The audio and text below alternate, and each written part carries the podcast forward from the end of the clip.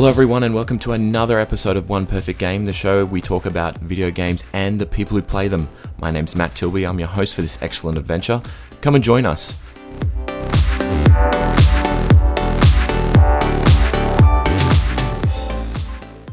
Well, ladies and gentlemen, this week it's pretty much about video games and the people who make them. I am finally talking to a person who has made a video game himself, uh, or at least in a team. Uh, I am talking to a Boston, Massachusetts native uh, and one of the, well, I guess the lead creatives on uh, a game released recently, late last year, called Haque. It's a, uh, a bit of a die and try RPG, I guess, is probably the best way to put it. But uh, Kevin Cole is his name, and uh, he's part of Super Try Studios. Kevin, it's a pleasure to have you here. Hi, Matt. So happy to be here, and thank you for using my die and try nomenclature. That that means a lot. well, I'm using it straight off the uh, off the label. I guess I'm trying to keep it as uh, authentic as possible.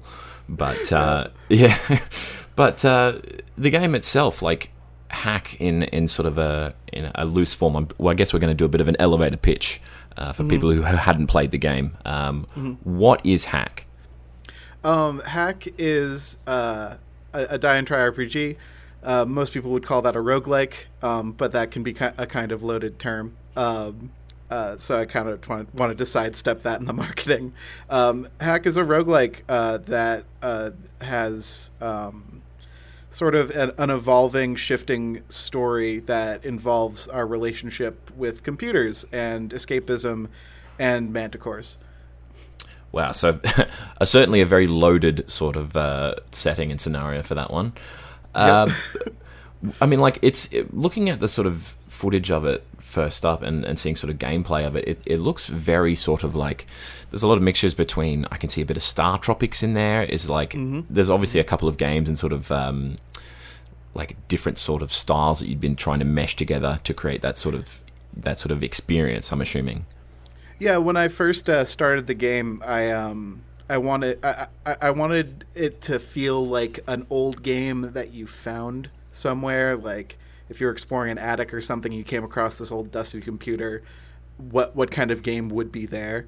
And that sort of uh, like evolved and, and flowed into uh, the narrative. And that kind of my my first like uh, rule I set for myself was colors can't touch because mm. that made things seem very um, like old old it seemed like kind of an old fashioned rule like for for old chipsets or something that we can do anything you want it's just colors absolutely cannot touch yeah i mean it, it's it's certainly a very sort of vibrant game especially mm.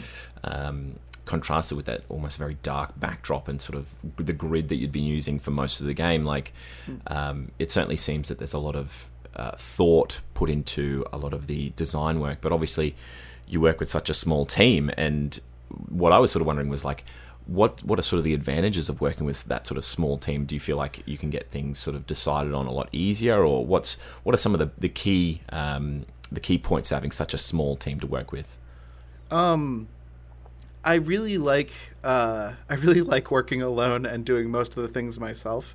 Um, however, I also like having um, I also like having a good game at the end of the day. Uh, and so I, I I like to work with people who can provide something that I absolutely cannot. And I, I when I first started out, it was uh, just me and Joe Keneally doing the music uh, in my first game, and Joe uh, uh, decided to come with me uh, to make Haque. Um, which is amazing because he's an incredible musician, and that has never been a thing I have been capable of. Mm. And um, my first game, Project Maiden, was very um, inf- it was incredibly educational to make, uh, but at the end of at the end of development, the story had just been mangled and rushed and crushed into just something I could like throw at the air and call a story. Like the game ran, and that was all I was concerned with. And for Haque, I wanted, you know, I wanted to say something, um, and, and well, more importantly, I wanted the game to say something. It didn't necessarily have to be. Uh, so like from me. And so I brought uh, Hadley St. Clair on to write the story, and they're uh, they they sort of like latched on to what the mechanics of the game were saying and what what was important to be uh, said about video games and escapism and uh, running away and failing, which which are all very uh, uh, key themes of being in a roguelike, but also kind of being alive. yeah. Uh, um, so you, uh, we're our team is like, um, it, it's mostly me, uh, like put putting in full time work, and towards the end of the project and the middle of the project, uh, Hadley was also putting in like lots and lots of hours, and but it's mostly me like at the at the core of it, working on it every day, and when I need a thing, um, usually it's a it's a short meeting between me and Joe or Hadley and I'm just kind of the nexus. Like they're both really talented people and they're both really independent and which is great for me since I'm a I'm not the I'm not the best director in the world. So like I can just be like, "Hey, I need something that sounds kind of like this." And Joe's like, "Got it." And he'll just go off and do a thing. And it may not be the thing I expected, but it's always better than the thing I like expected. Well, that's the thing like especially with such a sort of small team and the way that you're sort of working independently, but also in the sense you're working kind of in a team. Like, mm. um, it must have been sort of a, an interesting sort of um, turnaround to go from your first game, and, and you were sort of saying it was kind of rushed and whatnot. Like mm. you had, I'm assuming you had. You said it was about two years. I think I saw yeah. from the sort of start of Haque to when it was sort of released late last year. Um, what sort of was the the key part of it to sort of rectify those sorts of rushed, you know, feelings of it being rushed or being inadequate in terms of a story? Mm, it was one of my biggest hurdles with my first game was learning how to make games in general. Um, I mean, that's a good never, start. So yeah, yeah, that's that's probably that's probably worth a year. But I I was um, I was so sick of my job, and I just kind of quit. And I knew Kickstarter was a thing, and I had a lot of friends, so I figured I'd give I'd, I'd give game making a shot, not really ever having completed a game at all, and um, I I managed to make a, enough to like float me for the development. Although I thought I was only going to be doing it a year, the the project just exploded, and I had to, and on top of that, I had to learn, and I, I was trying to make like my opus, and that's not a great scope thing for your first game. You shouldn't go straight to opus. You should probably just start with your first game. Yeah. Um, and so, uh, by the end of the two year cycle for my first game, uh, I had horrible tendonitis. I was emotionally exhausted. I was uh, uh, sleeping four hours and working eight hours, and sleeping four hours and working eight hours. I just completely wrecked myself but I still loved making games. I was just like, how can I do this without destroying myself? And I think most people would be like, just have a plan and, you know, um, like trim your scope down and and ju- and just try and make something within scope. And for me, I I was like, what if I just did it again, but didn't destroy myself. and that was my only real like that was my only real like guiding principle was uh, one this game has to come out. Uh, two it has to say something and it has to feel complete.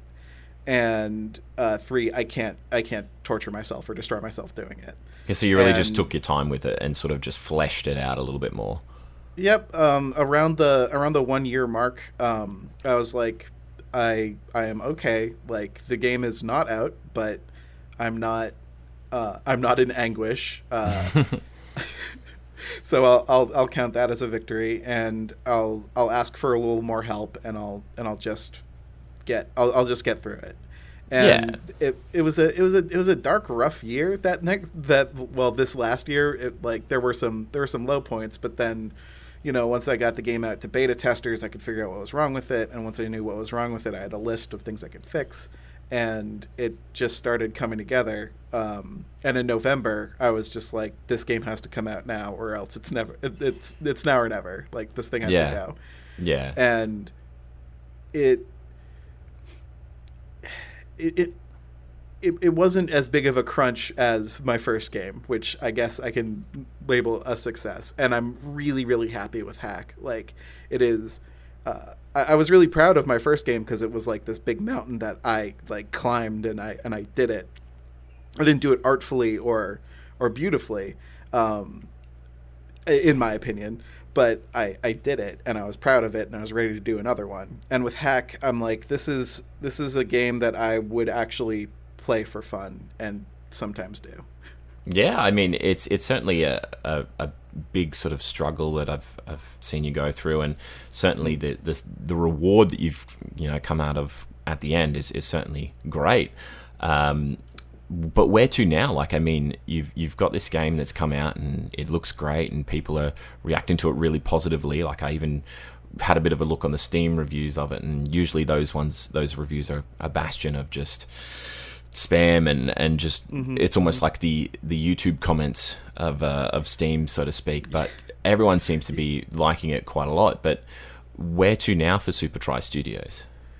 Well, um, in between uh, quitting my my job and now, um, I've been playing um, a, a, a, tabletop role playing game of my own invention every week with my friends. Um, oh. And we've just sort of been uh, evolving it and shaping it over five years. And about six months ago, um, I I, um, I, I I met up with uh, the the Continue boys, uh, Paul Ritchie, uh, Nick Murphy, and Josh Henderson and we decided to make a podcast where we play um, our well, I guess my game, Space Kings, um, and uh, that that podcast is now doing pretty great. Like we have people who are like trying to figure out how to play the game based on the podcast, and all signs kind of seemed to point by the end of Haque's development that Space Kings was going to be the next big project. Like I, I'd always wanted to make the book, but now there was like demand for it.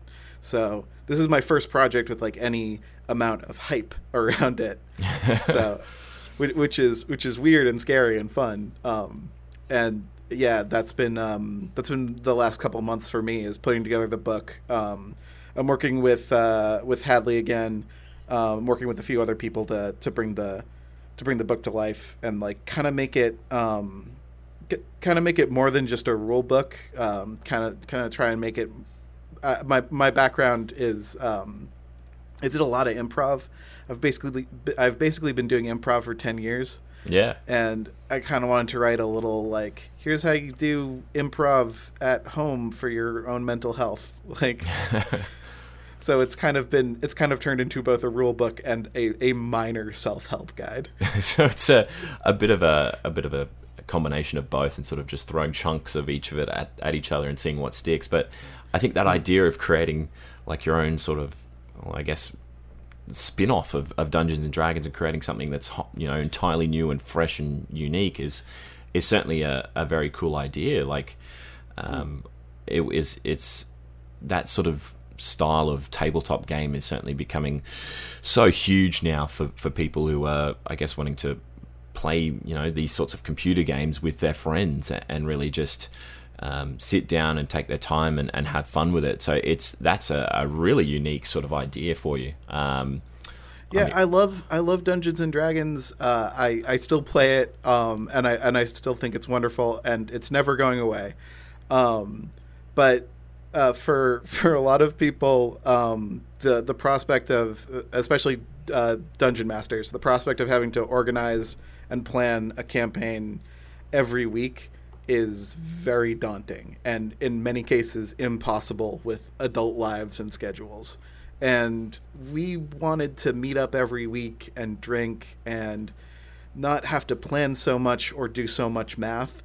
And that is kind of what led to Space Kings. Yeah, it's, it certainly feels like a, a labor of love, it seems. Mm. Um, but now, Kevin, we, of course, we we are here for the one reason that we've uh, got you onto the show, and that's to talk about video games. Um, and obviously, every episode, I ask the guests that I bring on uh, to talk about their sort of first experience with video games, or at least the first that they can remember. Um, so, for you, what was the first experience that you had with a video game, and and um, what was your first sort of reaction to it? Okay, I'm uh, I'm at a parade in my hometown and I have a green brick Game Boy, and on it okay. is is Kirby Two, and I Ooh. think that's my first. I think that's my first experience with video games. So yeah, like I um, I I believe I had the like the real bright yellow brick Game Boy when it came out, and I was probably about Oh, nice. five or six at Um, the time. So It was uh, it was mustard in the in the in the um, in the in the uh, Nintendo Power ads. It was like the the green was relish, the yellow was mustard. yes, yes, Yeah. that's that's it. I obviously the, the the child mind sort of just thinks, oh, bright yellow. You know, you've got to pick it Yeah, up. yeah. But um, so Kirby Two was your first game. Yeah, um, I, I, I think um, I think I had like uh, a Tiger Electronics Sonic the Hedgehog game when I was two, um, and my mom really likes to tell that story uh, of, of, of of me playing that thing everywhere. But I don't think that was an actual game. I think it was more just a thing that looks like a game. Just to pass the time, like most Uh, Tiger ones were, to be honest. Yeah, yeah, just a just a thing that makes noise. Um, but yeah, Kirby, um, Kirby like is is definitely. I, I still have it. It's on my bookshelf behind me, and it's still a, an incredible game. I don't think I really like appreciated it as a, a four five year old. I'm not even sure how how young I was, but um, yeah, I I remember a lot of. Uh, playing Game Boy outside because you needed sunlight in order to yeah, there the was no there's no backlight on the uh, on the old Game Boy, so you needed to be you know at least in some sort of light if you're in indoors or you know outdoors is probably the best way to do it. But uh, Yeah, I had the worm light for car trips, but uh, Yeah. yeah, I I loved that thing. I I like dropped that thing in mud. I like. I, I probably lost it in the ocean at some point. It still plays. Like the, the Game Boy is just an unstoppable piece of machinery. well, they're sort of the uh, the old uh, Nokia phones of um, of video gaming, so to speak. Yeah, they're just um they're just like cal- they're just old calculator parts in in a tough plastic shell. They're indestructible. Um, but yeah, so like you, you've started with Kirby th- uh, two, sorry, Kirby two, and um, you said you were probably about five or six at the time, and and then where did you go from there? Did you obviously jump into any console games, or were you very much a, a handheld sort of person? Well, my uncle left uh, Super Nintendo at my house um, at some point. I can't remember when. And um, Super Mario World was huge in this He household. said he he said he left it like he's just oops, I forgot, I've I've dropped my Super Nintendo here. That's don't know the, if anyone's gonna the pick it up. Yeah, yeah. That's the that's the family lore. We're not we're not really sure. Um, we're not we're not really sure. But my dad um my dad loved uh, video games. Like in college, he played a lot of uh, Galaga. And, Oh, yeah. and stuff like that. And um, so video games were always a part of my household as far back as I can remember. Uh, Yeah, because I was I gonna I was gonna um, ask like um, whether your parents were like receptive of you playing video games. Um, oh yeah, some of my parents, well, my parents probably weren't as much as, as yours, but like hearing that your dad played Galaga must have been like he wanted to bring that that lineage down through his family. Uh, m- my dad um, when the when uh, the PlayStation One came out, he uh, attempted to purchase it in secret uh, so he could play Final Fantasy VII, um, and my mom found out, and uh, that didn't that didn't go very well. But she said, "Okay, this game is. Uh, I hear this game is very adult." So as long as the kids never find out about Final Fantasy VII, this is okay. We found out almost instantly. oh my god! It's not as if Final Fantasy VII is like a, a you know rated R game or anything. No, no, they say ass in it though, but that's about it. I brainwashed the uh, the child's mind. Um, so you were you were definitely like a, a, a super. Well, had a Super Nintendo, and then you had we had uh, the PlayStation One. Like, obviously, like the real peak of, of gaming at that time. Like, what were some of your favorites that you had then? Um, we had a lot of weird ones on the Super Nintendo um, that were just like. I don't, I don't think anyone else will have nostalgia for these titles. Things like Harley's Humongous Adventures, um, Plok. Uh, Oh my god, Plok! I- Plok, I, dude. absolutely love Plok. Plok is so great. I, I had Um, I had so many just sort of mixed memories with it, um, mostly because a I played it as a child and, and found it as like one of those bizarre games that you just couldn't keep your eyes off because it was visually like the most unusual game you'd ever see, but also uh, it was tough as nails. It was so Yes, it was impossible. so- it was so intensely hard. I only beat it, I think, in in high school on an emulator, where I could save state because I just wanted, I just wanted to say that I knew what was at the end of Plok. And what was at the end of Plok? I never even saw what was at the end of Plok. Um, so you face off against the Flea Queen, and you have um, a hat that shoots projectiles in multiple directions. For those of you unfamiliar with Plok, a big mechanic is that you wear various costumes to accomplish various tasks, usually shooting things. Um, and in the final battle, you are put on a pair of spring boots and you have a gun hat. Uh, and your character is required to jump all the time and shoot. And if you fail, you go all the way 12 hours back to the beginning of the adventure. God, like it's it's unforgiving is probably the the best way to describe it. It even when I play like the first couple of levels, I'm like, how can anyone feasibly not have like any sort of major checkpoints or any sort of you know um, progression was- system? Yeah, it's so unforgiving and just it's almost. It's almost hu- like dreadful in a way to have that sort of lack of It's support. cruel, yeah, it's, it's- cruel. It's it's exactly what it is.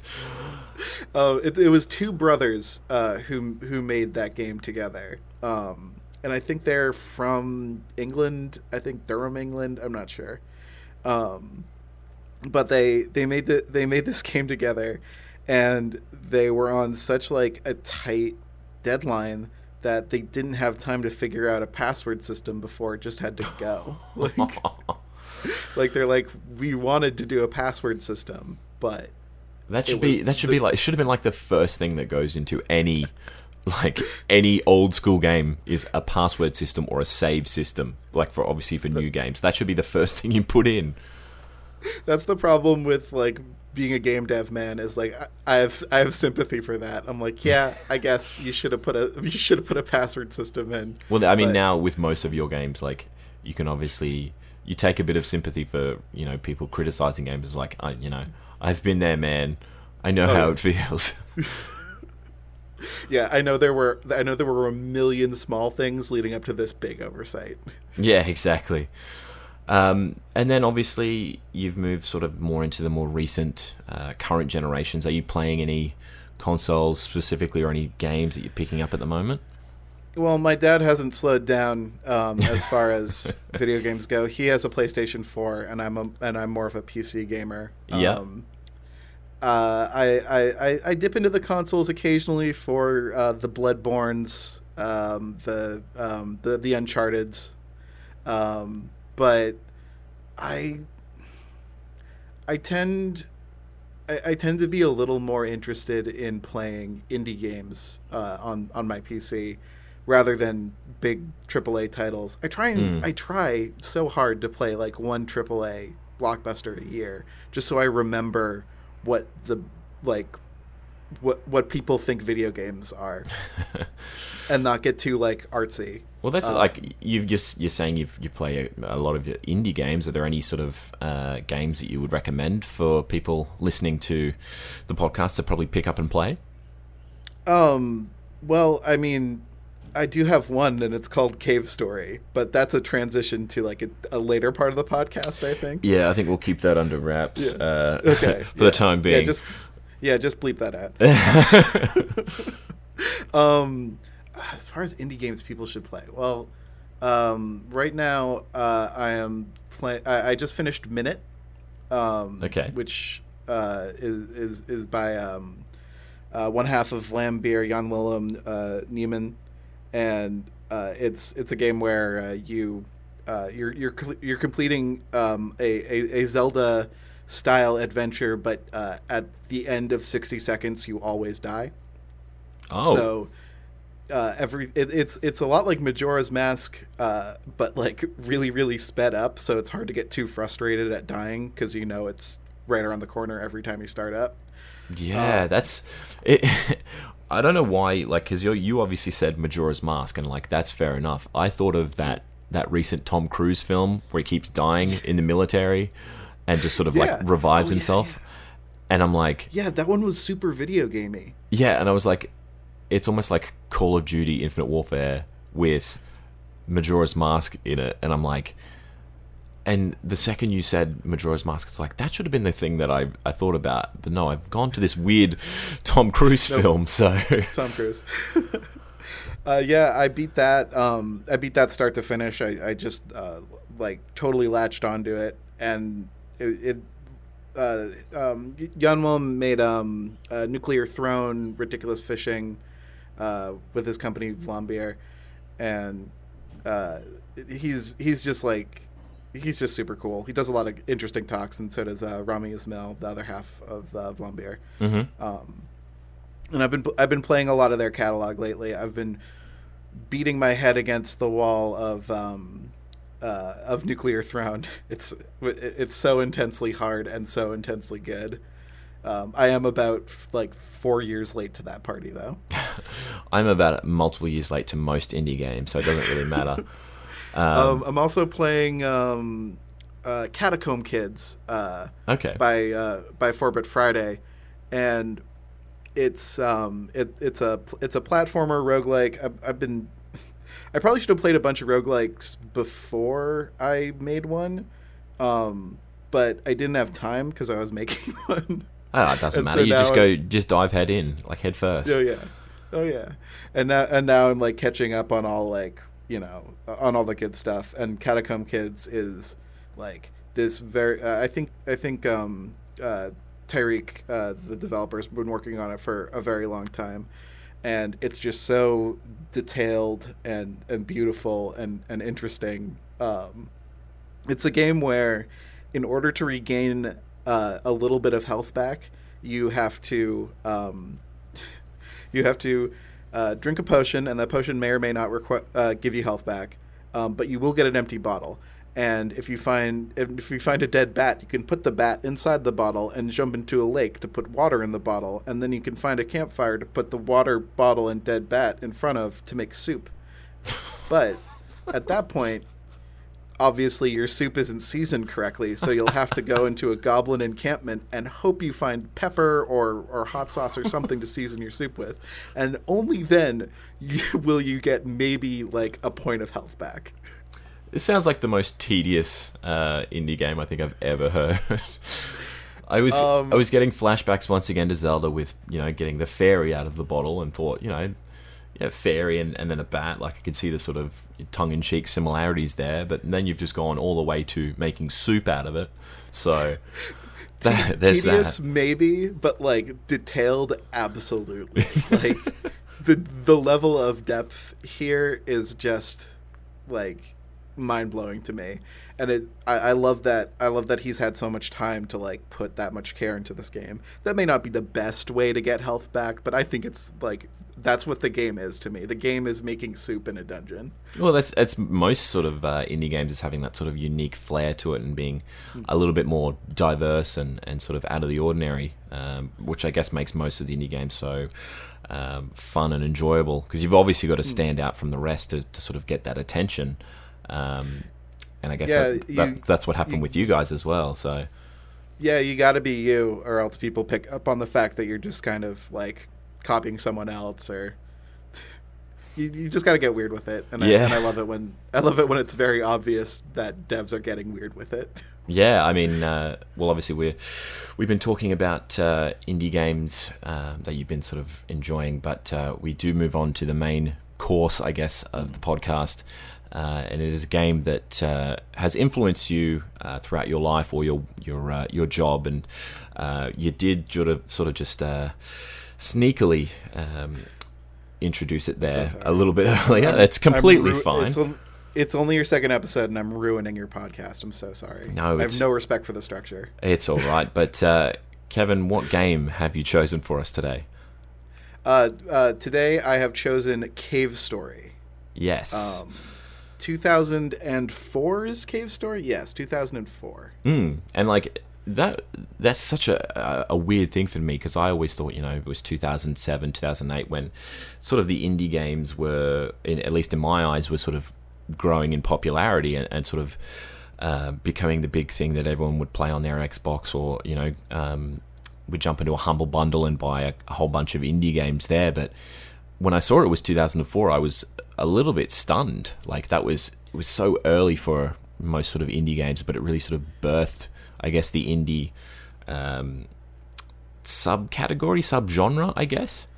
Yeah, this was back in the click and play days, like the multimedia fusion um, game days that had like Cartman's Authorita and Dragon Ninja Saga, like weird games that you'd hear about on the playground and like go home and download from like CNET or something sketchy. Like the like the the games were like incredibly rough, weird, interesting, but like the, the, it was it was a it was a strange scene and a strange time. Like these were this was the pre YouTube days where Albino Blacksheep ruled.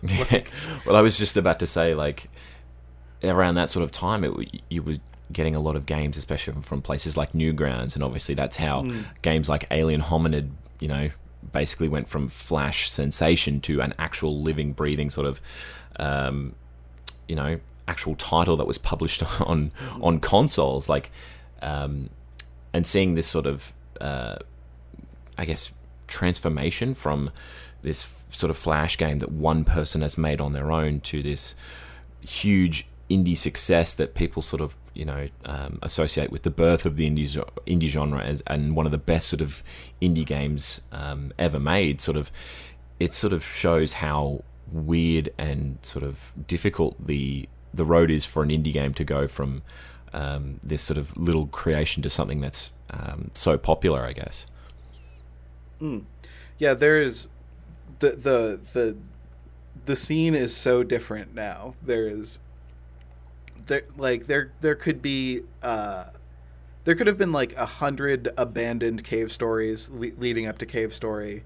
We'll never know. There was no like place or or culture for um, pixel uh, the creator to to talk about it or promote it. He just sort of worked on it um, built the engine himself and uh, you know ma- maintained life as a family man and and a, and like a, a and and his day job and also made one of the greatest indie games ever with no one to show him the way.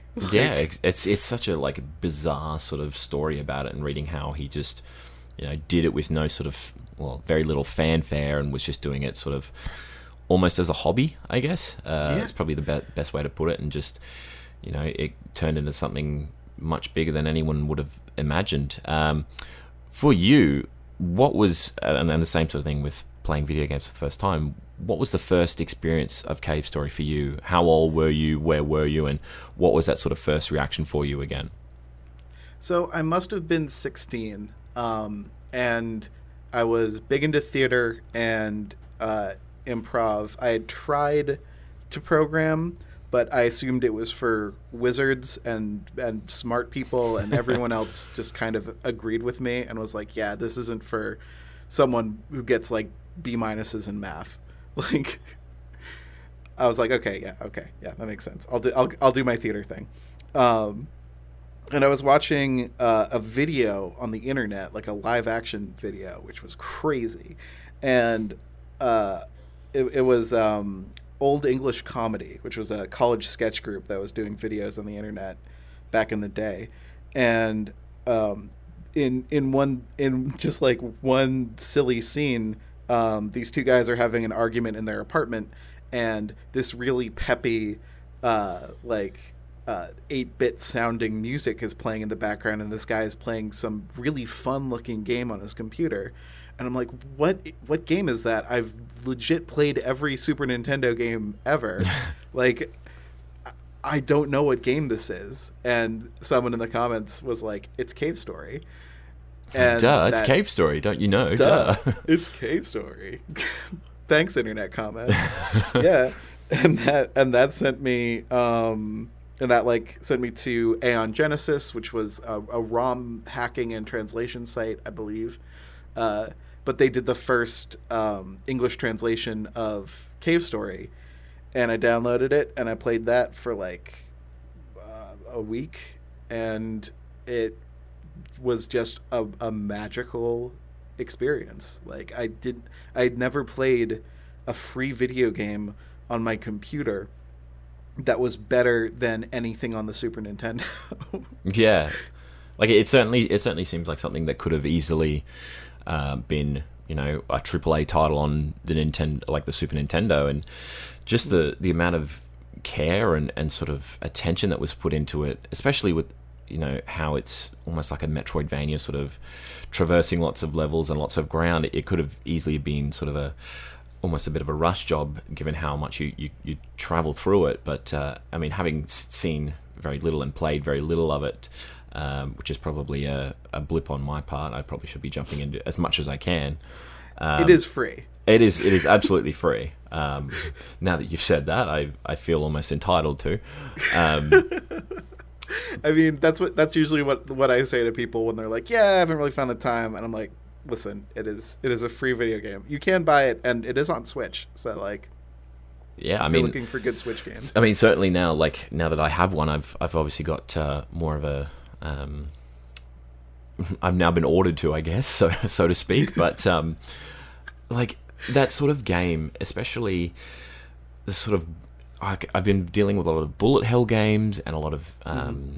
sort of exploration games, a lot of adventure games throughout the years, and it sort of seemed like that perfect combination of all those sorts of styles. Would you agree? Yeah, it um, it it's definitely born out of the uh the the Japanese indie scene, which um, I guess Touhou Project like kind of exemplifies that, which is like one of the uh, main examples of the bullet hell genre, uh, where it's just bright colors, lots of uh, lots of bullets, and lots of like uh, mesmerizing patterns. And Cave Story certainly has that, um, but it's also got Cave Story is a master of like this sort of tension and release tension like flow where there are these very intense bits and then you're in an RPG style town where you're going at your own pace and you're talking to everybody and then there's a boss and the, the tension ramp, ramps up again and then we're back to learning about the story like it's just got such a good mastery of of those two sides, and it's like you have Touhou on one on one side, and you have like Final Fantasy VI on the other. It's it, it is like an unmistakably Japanese game. Yeah, it's, it's so many sort of it's like a melting pot of of all these sorts of genres and styles, and and I guess it's it's more more often than not, most of the indie games that you see nowadays are sort of a reflection of um, the person making them and and sort of what mm. um, what they've been sort of brought up with and what they've really enjoyed and obviously now you can sort of um, you can sort of back me up on that sort of the way you built Hake oh sorry Hake Haque it's it's such an oddly worded uh, game. I have to. I'm apologize. sorry. I had to I had to name the file something. it's it's an interesting that's, name. That's I'll how we got the that. title. Um, that's how we got the title. I just had to name the file something. I mean, obviously, you can back me up and and sort of the the games that you were brought up with and the things that you enjoyed. Obviously, Cave Story being one of them. Mm. The things that you uh, really enjoyed helped influence the game that you created, and it must have been the exact same thing for for Pixel. Obviously, real name Daisuke Amaya. Um, mm. It's it seems like a, a, a labor of love once again, um, bringing that sort of um, that story full circle uh, from from asking about uh, Haque as well. Is it? It must have been something that you were really sort of taken by because if you'd loved the game so much, it, must have played a huge part in, in Haque as well. I mean, as I get a little older and as I make a few more games, the the sort of auteur game developer designer thing seems a little hollower. Like in my mind, uh, Pixel is this like incredibly romantic figure that uh, is he just he just made the game that was inside of him and he and he like gave it to the world and the world and, and the world was happy with it. And it, it, it is like this perfect romantic thing in my head. And i know there were a million problems uh, there are a million problems with thinking about it that way but there are also a million prob there were probably a million problems for him getting the game out and in, eventually getting paid for it.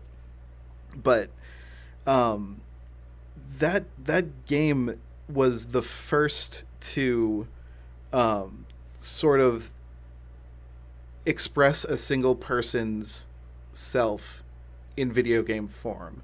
Yeah. And I still think that idea is super valuable and super underutilized. Like the the fact that the fact that Cave Story is um, a, a, an extremely polished vision that it manages to um, not necessarily touch on issues, but it, it manages to just express itself is something that's like kind of taken for granted. I think like we didn't have like a big like we didn't have the phrase ludonarrative dissidence. We didn't have a lot of like uh, video game criticism up to that point. Like there was there were so many things that Pixel had to uh, know, or maybe they just muddled into. Like I think I've forgotten the question uh, with my fanboying. no, I mean, like I was just stunned listening to all of it, and it was um, providing a real good sort of sum up, I guess, of of why um, the game was so important to you, and, and why the game is so important to uh, not just indie games, but games in general. That sort of you're reflecting on how it was a, a reflection of the person who made it. Um, mm and like you said, it was it was they didn't have those sorts of criticisms or sort of ways of thinking about video games at the time. They just made what they uh, what they enjoyed, um, and and sort of reading yeah. about it, like it's he seemed like he was very big on Metroid and very big on Castlevania and um, and all those sorts of run and jump and, and, and hack and slash sort of games and um, it was just the way that he made that game uh, and sort of pieced it together in such a bright and colorful and sort of obviously unique way um, really helped uh, develop that game into something that uh, was bigger than than games in general. It was a creation that um, really, I guess, could transcend uh, video games and, and and sort of create something that was uh, bigger than games. Yeah, and um, I'm not I'm not sure like you can really play Cave Story in 2018 and grasp all of that history or if you even should. Like it, it is a fun game, but we've come a long way from Cave Story. It still mm. holds up as a fun game, but it's hard to it's hard to keep that history in mind when you play it. Um, because you know we're living in a post Braid, post Fez, um, like indie, I- indie is everywhere. Yeah, and and the indie bubble, like if if we're looking at Steam, it looks a lot like the indie games bubble is about to burst and come crashing down. Like it's. Thank you, Kat. uh, it's it's just um it it, it was weird in its time, and it seems extremely normal in our time. Mm. And and that's that's the way that you you you speak about it is obviously um, a unique way of thinking because when you look at you know places like Steam Greenlight, um, they may have looked at a game like Cave Story and thought, well, you know, we can do something like this, or we'll you will make it just as bizarre. And um, I feel like people may have taken the game for granted, sort of. Um, and that mm. that's a real shame because I think it was built with such genuine heart and genuine care, and I don't think people had really been uh, using the the real um, spirit of the indie game in the best way. And I think that that, like you said, the indie, indie bubble as a result may be about to burst, mm. which is a shame. It is a shame. Um, I, I'm not. I'm not sure. Like if there's much to be done about it. I mean, Valve can certainly like change some things, but the same system that let me sell Haque and make a living is also kind of the same system that's killing like discoverability of indie games right now. It's it, there are so many like games being released uh, and and the and the num- uh, on Steam every month, and the numbers only ramping up. I think in February, forty games were releasing a day. Like that's might be wrong. That sounds like a lot. I don't know if I'm remembering that right. It, it but, I, I haven't got the stats up myself, but I mean, it, it does sound like a lot, and it, I can see what you mean. It's it's probably uh, oversaturating the uh, the landscape for indie games, I guess. Yeah, and it's not like Cave Story hails from this mythical time where there were less games. Like it it kind of does, but it but like also the click and play scene was very saturated and there there was stuff to play online. Flash was becoming a, a, a bigger thing, but Cave Story was just the first game I I can remember that felt crafted. You know, mm. it hmm. wasn't like a, it wasn't like a commercial mass market product.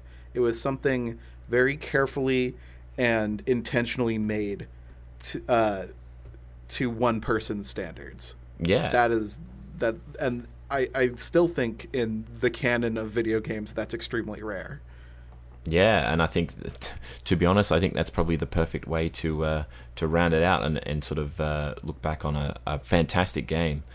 Um, ladies and gentlemen, that is unfortunately the end uh, of the episode here. Uh, we would love to thank Kevin Cole for coming on. You've been a pleasure, Kevin. Thank you so much for having me, Matt. Uh, if you'd like to follow Kevin, you can do so on Twitter at Real Kevin Cole, and you can also follow uh, Haque's Twitter as well at Hack, which is H A Q U E R L. Uh, and go check it out. It looks like a fantastic game. I'm going to be probably picking up a a copy of it as soon as I'm done here and, and probably jumping in. I'm not a big RPG person myself, but uh, like you've the videos and, and you've really convinced me with this one, to be honest. Um, oh, thanks so much, man. and uh, of course, if you'd like to follow us here at One Perfect Game, you can do so on Twitter at OPG Pod. You can also follow me on Twitter at It's Tilby. Uh, but, ladies and gentlemen, that is the end of the episode. My name has been Matt Tilby. That has been Kevin Cole, and we will see you next time. Take care.